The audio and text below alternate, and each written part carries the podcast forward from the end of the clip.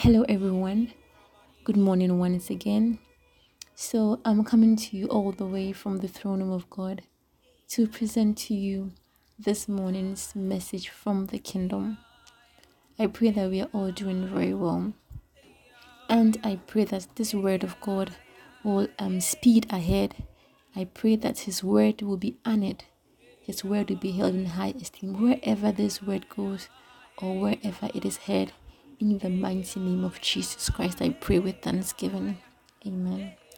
So, um, in our last um, studies concerning Jesus' letter to the church in Laodicea, um, we learned that um, our deliberate sins um, crucify the Son of God again, and that when we deliberately sin, we hold him up for mockery and contempt again, and that these sins make us aligned with the horde of Satan and who trample underfoot Jesus' blood.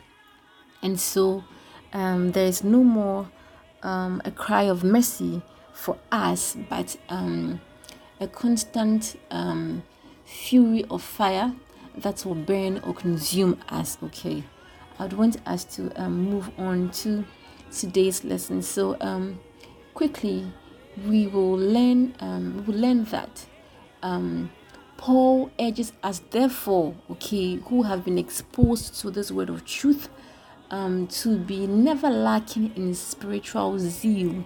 So, um, the zeal we have acquired, um, the zeal we we actually um, we we actually um, acquired during our early days, we will still keep this zeal will keep this fire burning okay?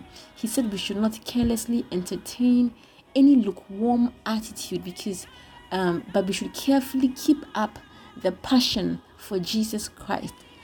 P, um, paul warns us in romans 12 verse 11 to 12 that um, we should keep our spiritual passion serving the lord to be joyful in hope patient in affliction and faithful in prayer. Okay, so when we constantly do these things, our fire keeps burning for Jesus Christ. So, like, we know we must give thanks in all things, okay?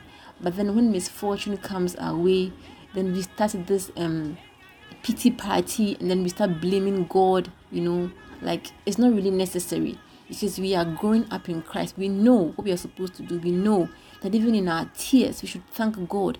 Even when we are sad, we should thank God. Even when we feel disappointed, we should still thank God and exalt Him, okay? Make Him big, okay? Worship Him, make Him look bigger, okay, than whatever we are passing through.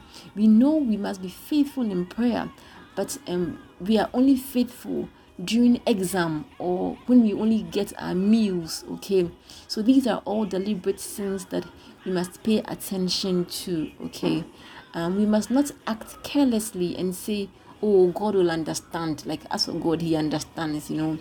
And for whoever knows the right things to do and fails to do it for him it is sin. That is what james says in um, his fourth chapter and 17th verse. Okay, so whoever knows the right thing to do and fails to do it, for him it is sin. Okay, now back to our anchor scripture. That is Revelation chapter 3, um, verse 17 says, um, Because thou sayest, I am rich and increased with goods and have and have need of nothing, and you do not know that you are wretched, miserable, poor, blind, and naked. Okay, so Jesus Christ gives impossible reasons behind this church's misbehavior. Okay, so they see themselves to have arrived, they have gotten rich, they see themselves to have accomplished so much so that they do not necessarily need God like that. Okay, they do not need God like they used to. Okay, they do not need to do the things that they did before. Okay, so it's like um, he will understand. Okay, if they're not able to make it to church, oh, he will understand. After all, they have an exam to revise, so he will understand. Okay, um, he would understand if they're not able to have their quiet time or their morning devotions because because of the traffic traffic here. So they have to rush to work early or god will understand you know.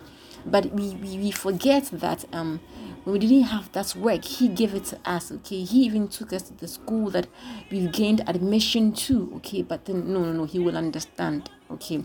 Now prophet hosea says in his 12th chapter and 8th verse that he says ephraim has said ah but i am rich i have found wealth for myself in all my labors they cannot find in me iniquity or sin and again in his 13th chapter he says when they have found pasture they were filled, and their heart was exalted. Therefore, they forgot me.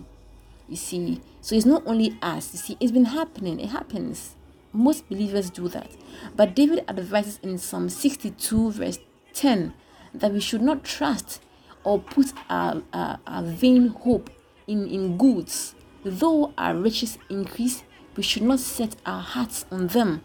Psalm 62, verse 10. Okay, so we must still continue to trust in God because um, godliness with contentment is great gain, according to First Timothy chapter 6, verse 6. Okay, so it is pride that makes us forget the God who promoted us, okay, who brought us to the elevated place we stand now. Jesus Christ says the church think they have become wealthy and have need of nothing but in reality, they are rather wretched, miserable, poor, blind, and naked. Okay, so wretchedness means that they are pitiful. Okay, so they are not of the honor they think they deserve, they rather deserve to be looked upon with pity. Okay, and then blind refers to those who do not see the truth and are wallowing in falsehood. Jesus says that the church is blind, okay? um you see jesus says that the church is blind okay now um you see um blindness refers to those who do not see the truth and are wallowing in falsehood okay? But then when the eyes of our hearts are enlightened we get to know what is the hope to which god has called us. We get to know the riches of his glorious inheritance in us okay we who are the saints, and that we get to know the immeasurable greatness of his power towards us who believe. Okay, that is according to Ephesians chapter 1, verse 18 to 19. So that is what happens when the eyes of our hearts are enlightened. Okay, one sad thing is um when the blind believes he can see. It is a very, very sad thing you can see that this man is blind, but then he believes that he he can see, and then he is going where he's not supposed to go. It's a very sad thing. Okay, Jesus said to the Pharisees in John chapter 9, verse 4, verse 41, sorry, that if you were blind, you wouldn't be guilty. Okay, that is, if you admitted that you were blind, you wouldn't be guilty. I would have I would have like I would have mercy on you and would bless you with sight but because you claim you can see, you actually remain guilty, you remain in your sin. Because you cannot humbly admit your defect, you continue to be blind and wallow in your ignorance, which will lead you to perish. The tax collectors and prostitutes all believed and found, or they saw the way into the kingdom of God because they believed, confessed their faults, and humbly repented at John's words the eyes of their hearts were enlightened and they got to know what is the hope to which God had called them. Okay, so the likes of Zacchaeus and Martha got to know the riches of God's glorious inheritance in them. Okay, so they found their way. Just told the Pharisees that these tax collectors and the, the prostitutes they all they go ahead of you into the kingdom of god while you stay there thinking that you are thinking that you have sight okay but these ones rather their eyes the, of their hearts being enlightened they have found the way okay to the kingdom of god leaving the priests and religious leaders who could not even identify the son of god whom they claimed they served these scribes they sat in herod's palace holding on to scrolls they claimed to be reading because they were not blind.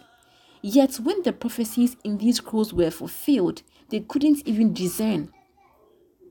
It took foreigners from the east to alert the priests and scribes that the God whom they claimed they were serving had actually come to be in their midst. That the Emmanuel was there.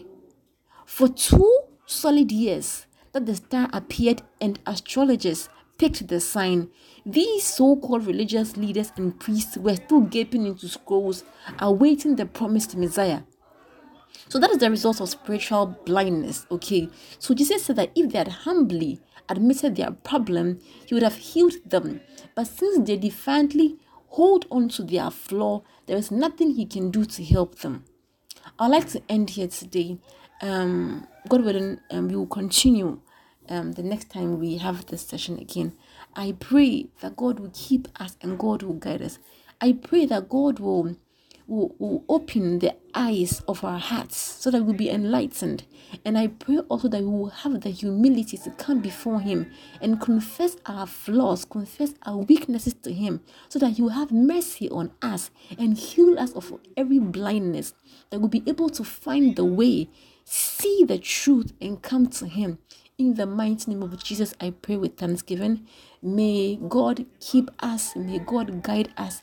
May God cause His face to shine upon us this day, and may He be merciful unto us and gracious unto the hands that we use to work. May God remember us and our families. In the mighty name of Jesus, I pray with thanksgiving. Amen.